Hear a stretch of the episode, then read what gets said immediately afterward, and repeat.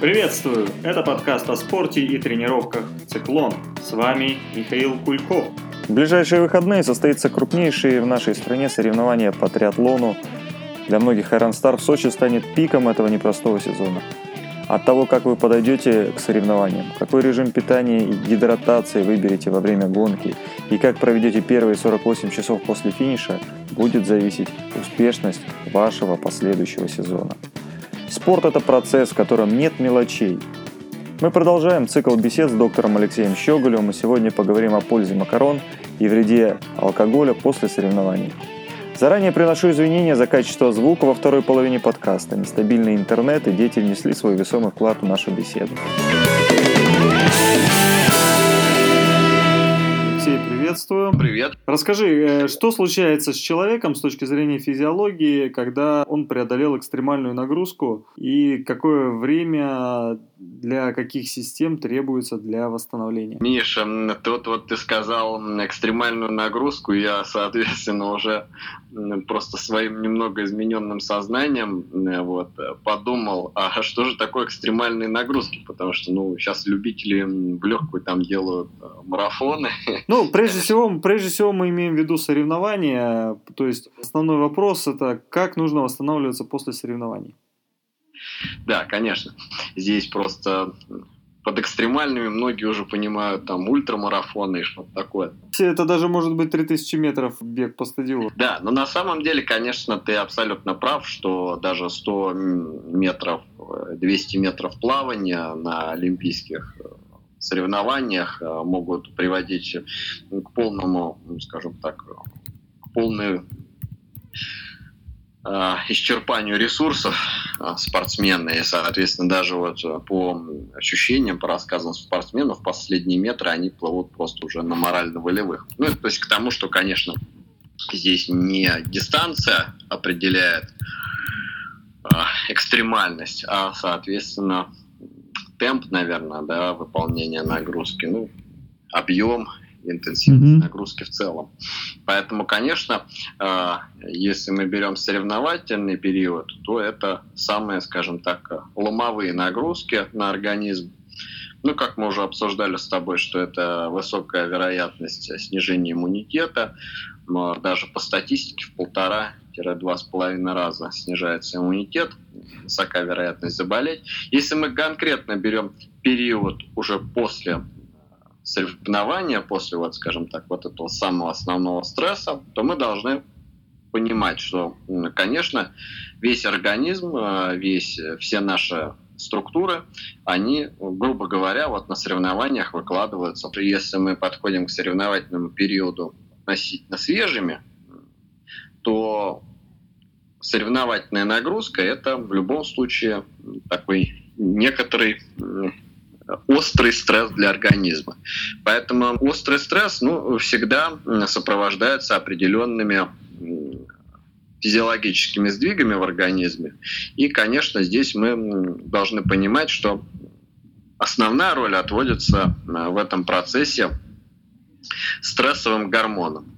Поэтому, конечно, под э, влиянием нагрузки перестраивается работа сердечно-сосудистой системы, центральной нервной системы, иммунитета. Нервно-мышечного аппарата. Конечно, нервно-мышечного аппарата. И если мы берем уже непосредственно гру- группы, э, то, конечно, скелетная мускулатура тоже перегружается в первую очередь. Но здесь им, конечно, надо уточнить, если у спортсмена какие-то травмы или допустим, заболевания опорно-двигательного аппарата, то, конечно, все это тоже может а, приводить к обострению процессов. Ну, здесь мы берем некоторый такой случай, когда э, у спортсмена нету, скажем так, каких-то изменений со стороны связок, сухожилий, суставов. То есть, ну, грубо говоря, он подходит э, к соревнованиям в таком относительно здоровом состоянии. Угу. Поэтому, конечно, здесь будут определенные сдвиги. И в первую очередь мы должны отмечать, что нагрузка, она должна всегда быть э, в том числе соревновательная, строго продумана и строго выверена. Потому что если вы исходно берете на какой-то дистанции завышенный темп, ну, то здесь вы просто рискуете до конца дистанции не дойти. Алексей, скажи, пожалуйста, а по времени нагрузки есть ли какая-то корреляция с временем восстановления? Ну, допустим, нагрузка у нас была двухчасовая соревновательная, соответственно, э, восстановление после данной нагрузки у нас потребуется там примерно 5 дней. Ты знаешь, Миш, вот я тебе скажу честно, что такую информацию я не встречал. Возможно, она есть, э, да, вот какая-то зависимость, ну, между, грубо говоря, дистанцией или временными интервалами прохождения дистанции и последующими сроками восстановления. Это на самом деле такой ты прям очень интересный вопрос поднимаешь, но я не могу достоверно сказать, потому что, честно сказать, этой информацией не владею.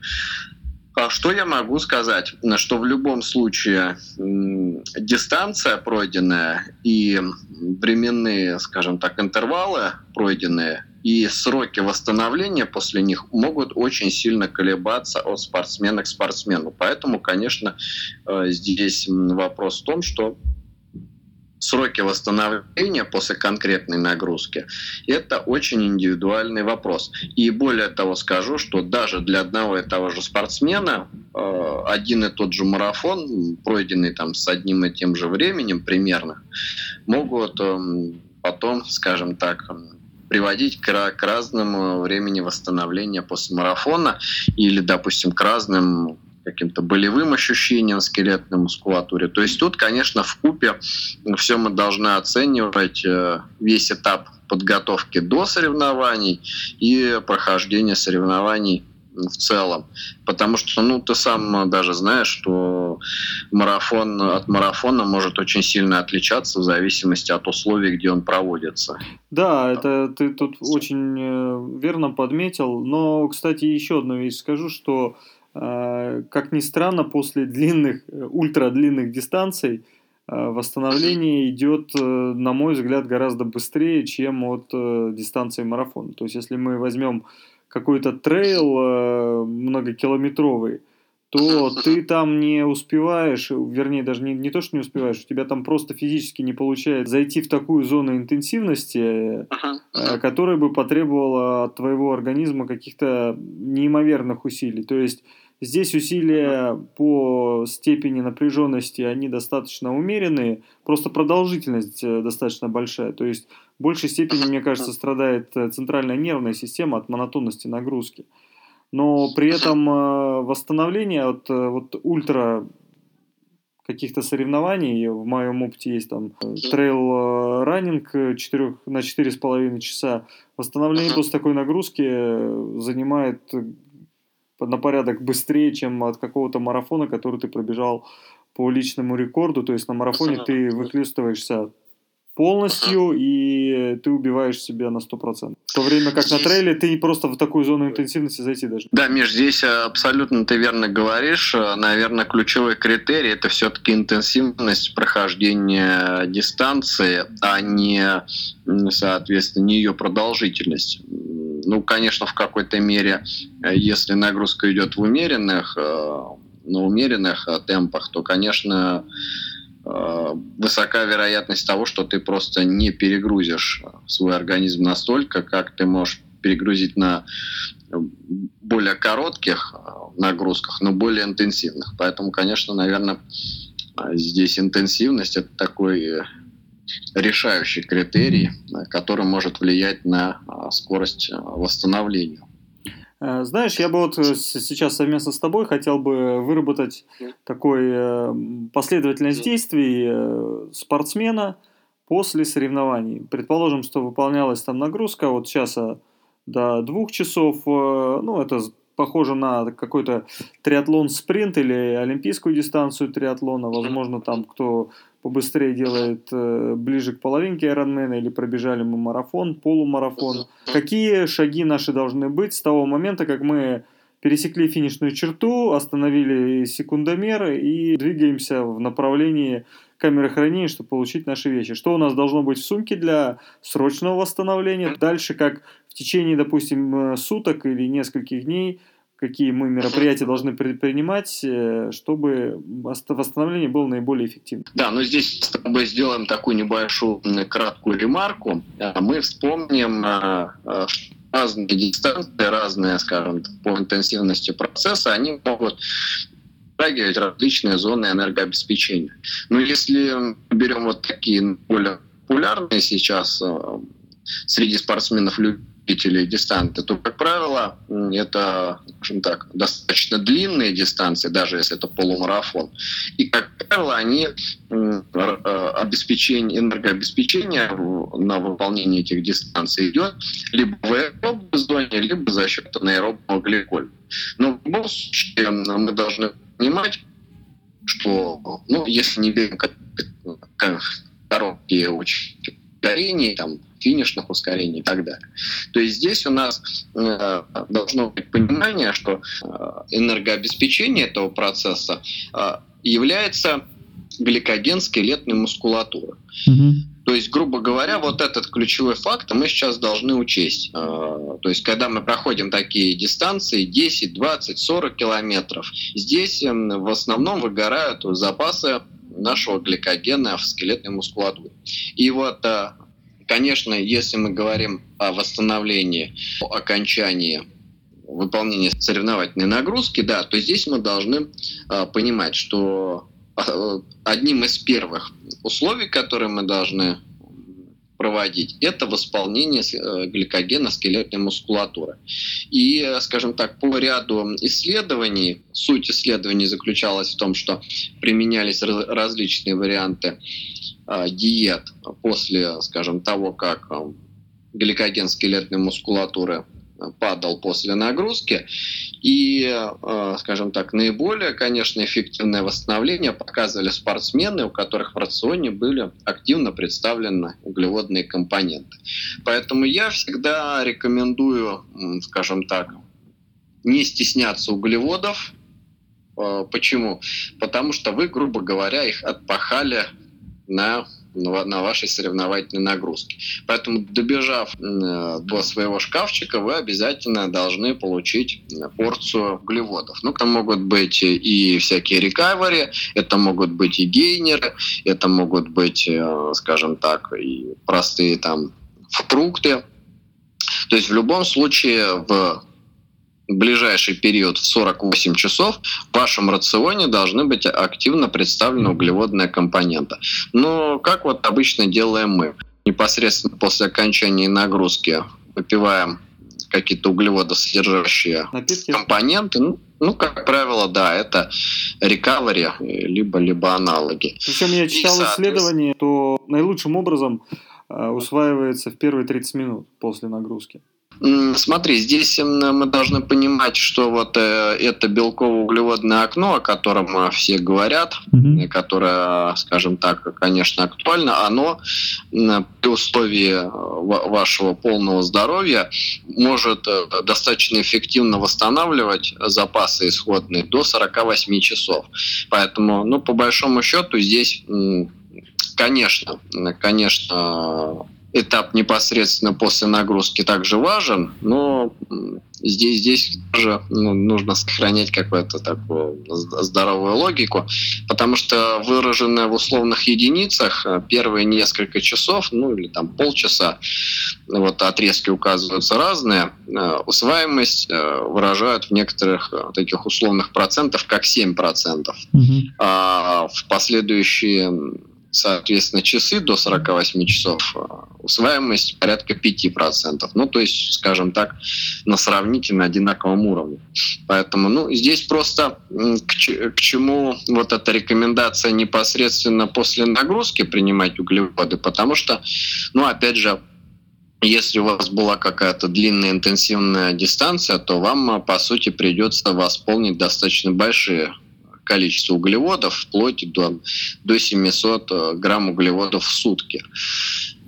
Если, э, скажем так, если вы изрядно их израсходовали. И Две поэтому, пачки макарон. Конечно, да, поэтому здесь мы должны понимать, что, конечно, лучше начинать процесс восстановления как можно быстрее и непосредственно после после нагрузки, иначе просто вы их не воткнете вот так вот в 48 часов такое количество углеводов.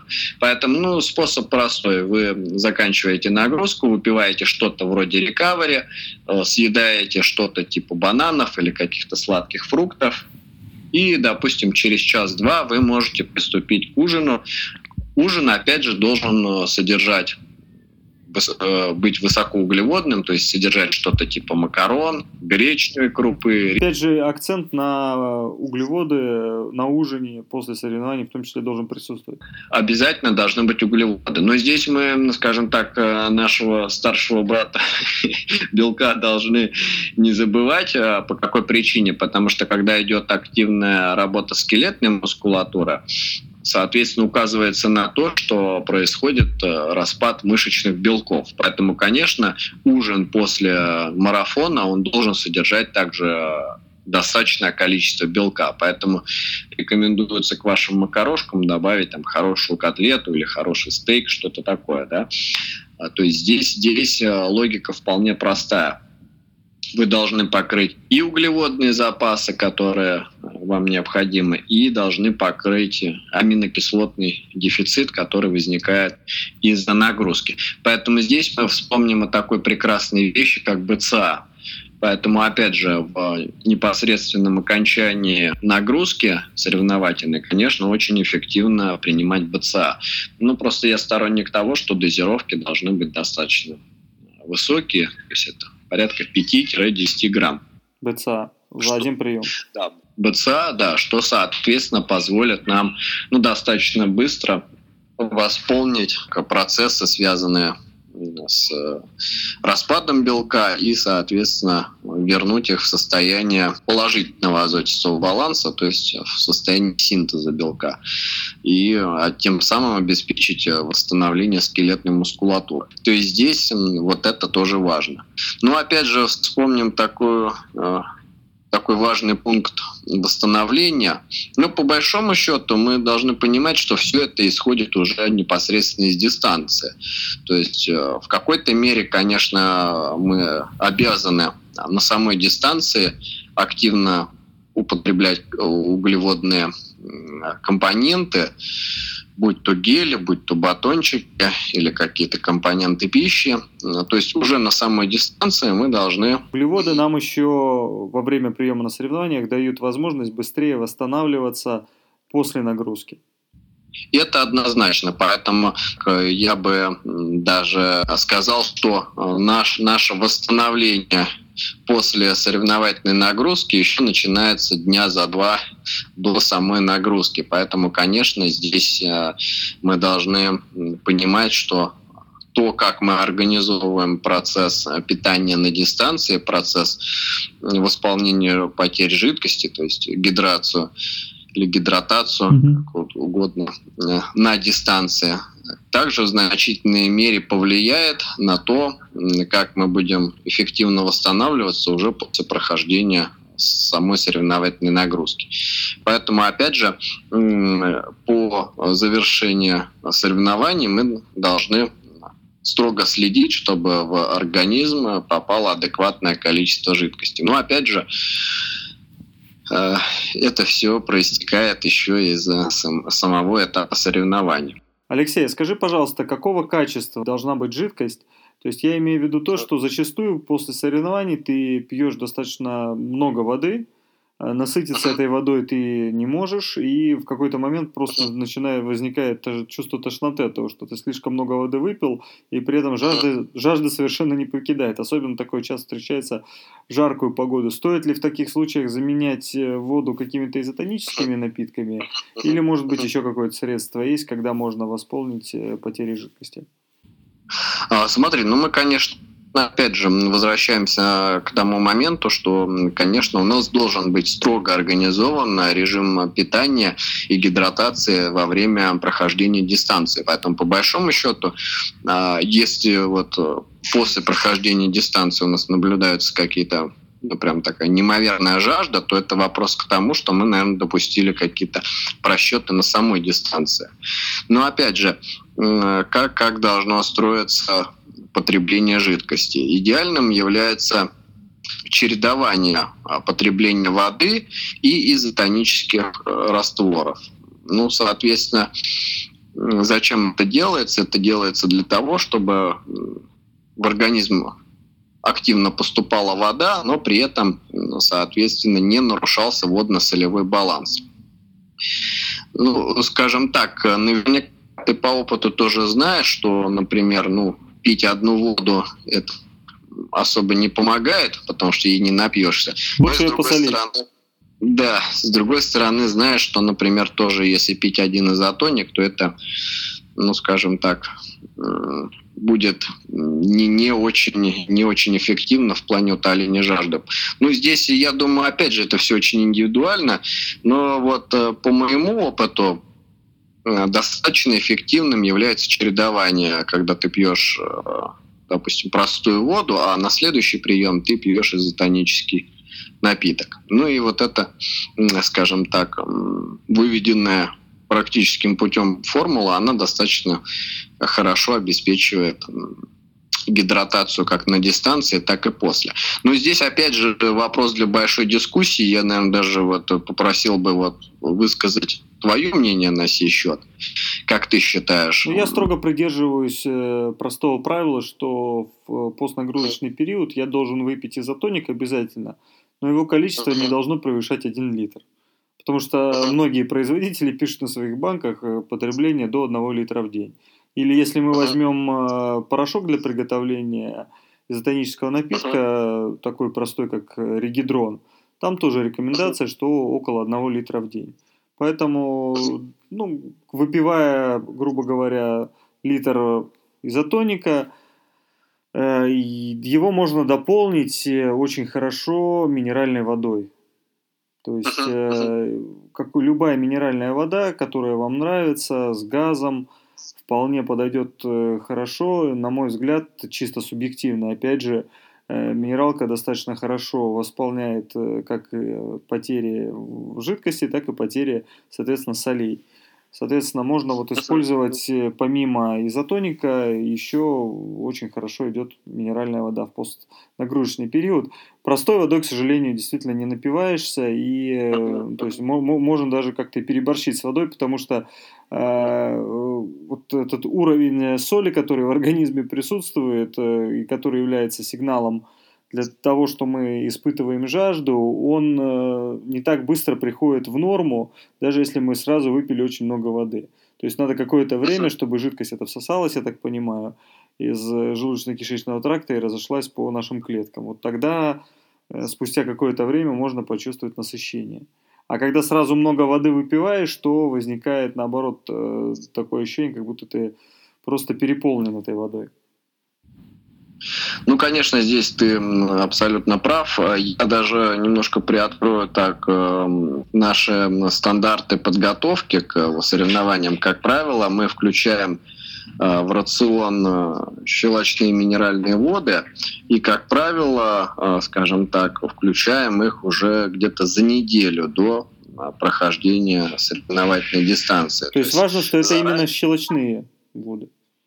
Я просто, просто сторонник э, того, что заранее подготавливать организм э, к вот этой соревновательной стрессовой нагрузке и, соответственно, заранее насыщать ионами, которые, э, которые сдвигают э, баланс в щелочную сторону, конечно, они помогают э, легче преодолевать дистанцию и дольше держать мышцы более свежими. Но опять же, э, здесь, здесь такой вопрос э, очень тонкий. Но вот по практике скажу, что щелочные минеральные воды, они очень хорошо заходят. Ну и плюс Поэтому... можно, можно контролировать э, насыщение именно жидкостью по моче. То есть, если моча темного цвета, то значит ну, достаточно серьезные потери, потери Э, в воде. Э, и, ну, то есть надо пить до, до той степени, пока, соответственно, моча не станет светлеть. Вот этот критерий прикладной практически, он на самом деле очень эффективный. То есть вы должны э, пить до того момента, пока моча не станет светлой. Это абсолютно э, правда. потому что, ну, скажем так, после выполнения соревновательной нагрузки, как правило, моча очень такая концентрированная, и тем, даже может быть такая тем, темного цвета. Алексей, скажи, пожалуйста, вот у нас многие длинные дистанции триатлона, бега э, подразумевают то, что будет э, в большей степени задействован жировой обмен. Э, скажи, как это надо после нагрузки восполнять потери жиров? Ну, должны вспомнить, что запасы жиров в организме, они, э, скажем так, э, глобальны и выполняют, соответственно, глобальные функции в организме. Поэтому, ну, чисто теоретически э, восполнение жиров как такового не требуется, мы как-то специфическим образом их не восполняем. А здесь мы закладываем то, что нам хватает тех жиров, которые мы получаем из рациона, и тех жиров, которые, скажем так, имеются у нас в запасе. В завершении нашего разговора, Леш, давай пробежимся с тобой коротко по физиопроцедурам.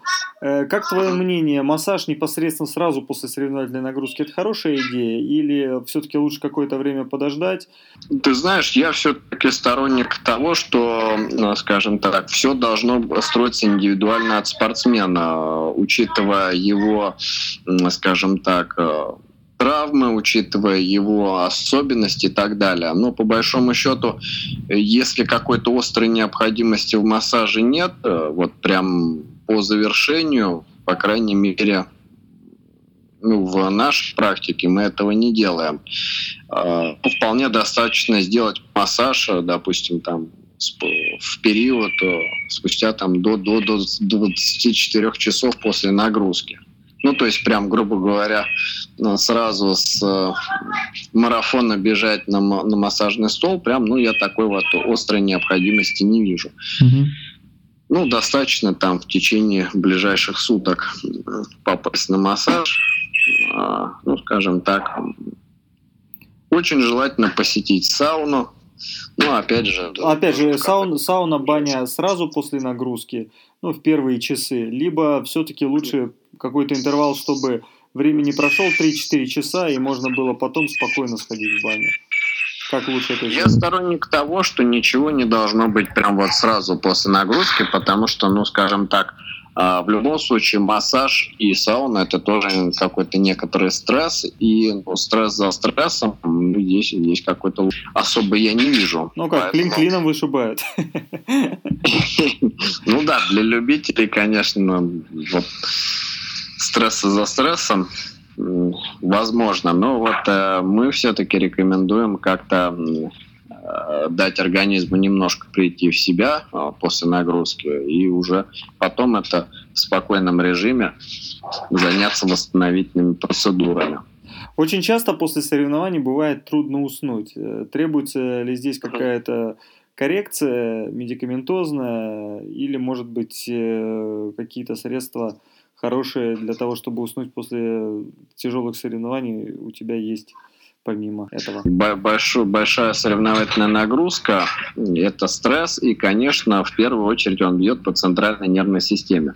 Спортсмены, которые хорошо знают свой организм, как правило, уже заранее а, перед отходом ко сну после соревнований уже при, применяют какие-то препараты, ну, как правило, препарат мелатонина, для того, чтобы облегчить э, засыпание и, соответственно, э, сделать сон более глубоким а после соревнований. И скажи еще напоследок о том, э, насколько полезно или, может быть, вредно употребление пива или красного вина в день после соревнований, и в каких количествах можно употреблять алкоголь, допустимых, или лучше повременить с употреблением алкоголя и отнести на последующие какие-то дни после соревнований? Миш, я всегда э, говорю своим спортсменам так, что алкоголь это некоторый уровень стресс для организма. Ну, скажем так, стресс на стресс не совсем э, положительно скажется на вашем самочувствии не совсем э, положительно будет для, скажем так, для, вашего спортивного прогресса. Поэтому мое мнение, что алкоголь в день соревнований это, конечно, излишне. И даже как средство расслабиться это не подходит? Мы должны понимать, что алкоголь э, действует достаточно э, обманчиво э, и, скажем так, э, несмотря на то, что он вызывает вот такой там подъем настроения и прочее, э, на организм он э, действует как средство, ухудшающее адаптацию. То есть он как дезадаптант. Желаем всем удачных соревнований в эти выходные. Устанавливайте личные рекорды сами. Устанавливайте личные рекорды с нами. Циклон. Опыт лучших для вашей победы. Слушайте наши подкасты, делитесь ими со своими друзьями. Еще больше информации вы найдете на нашем сайте cycleon.ru. До новых встреч! Пока-пока.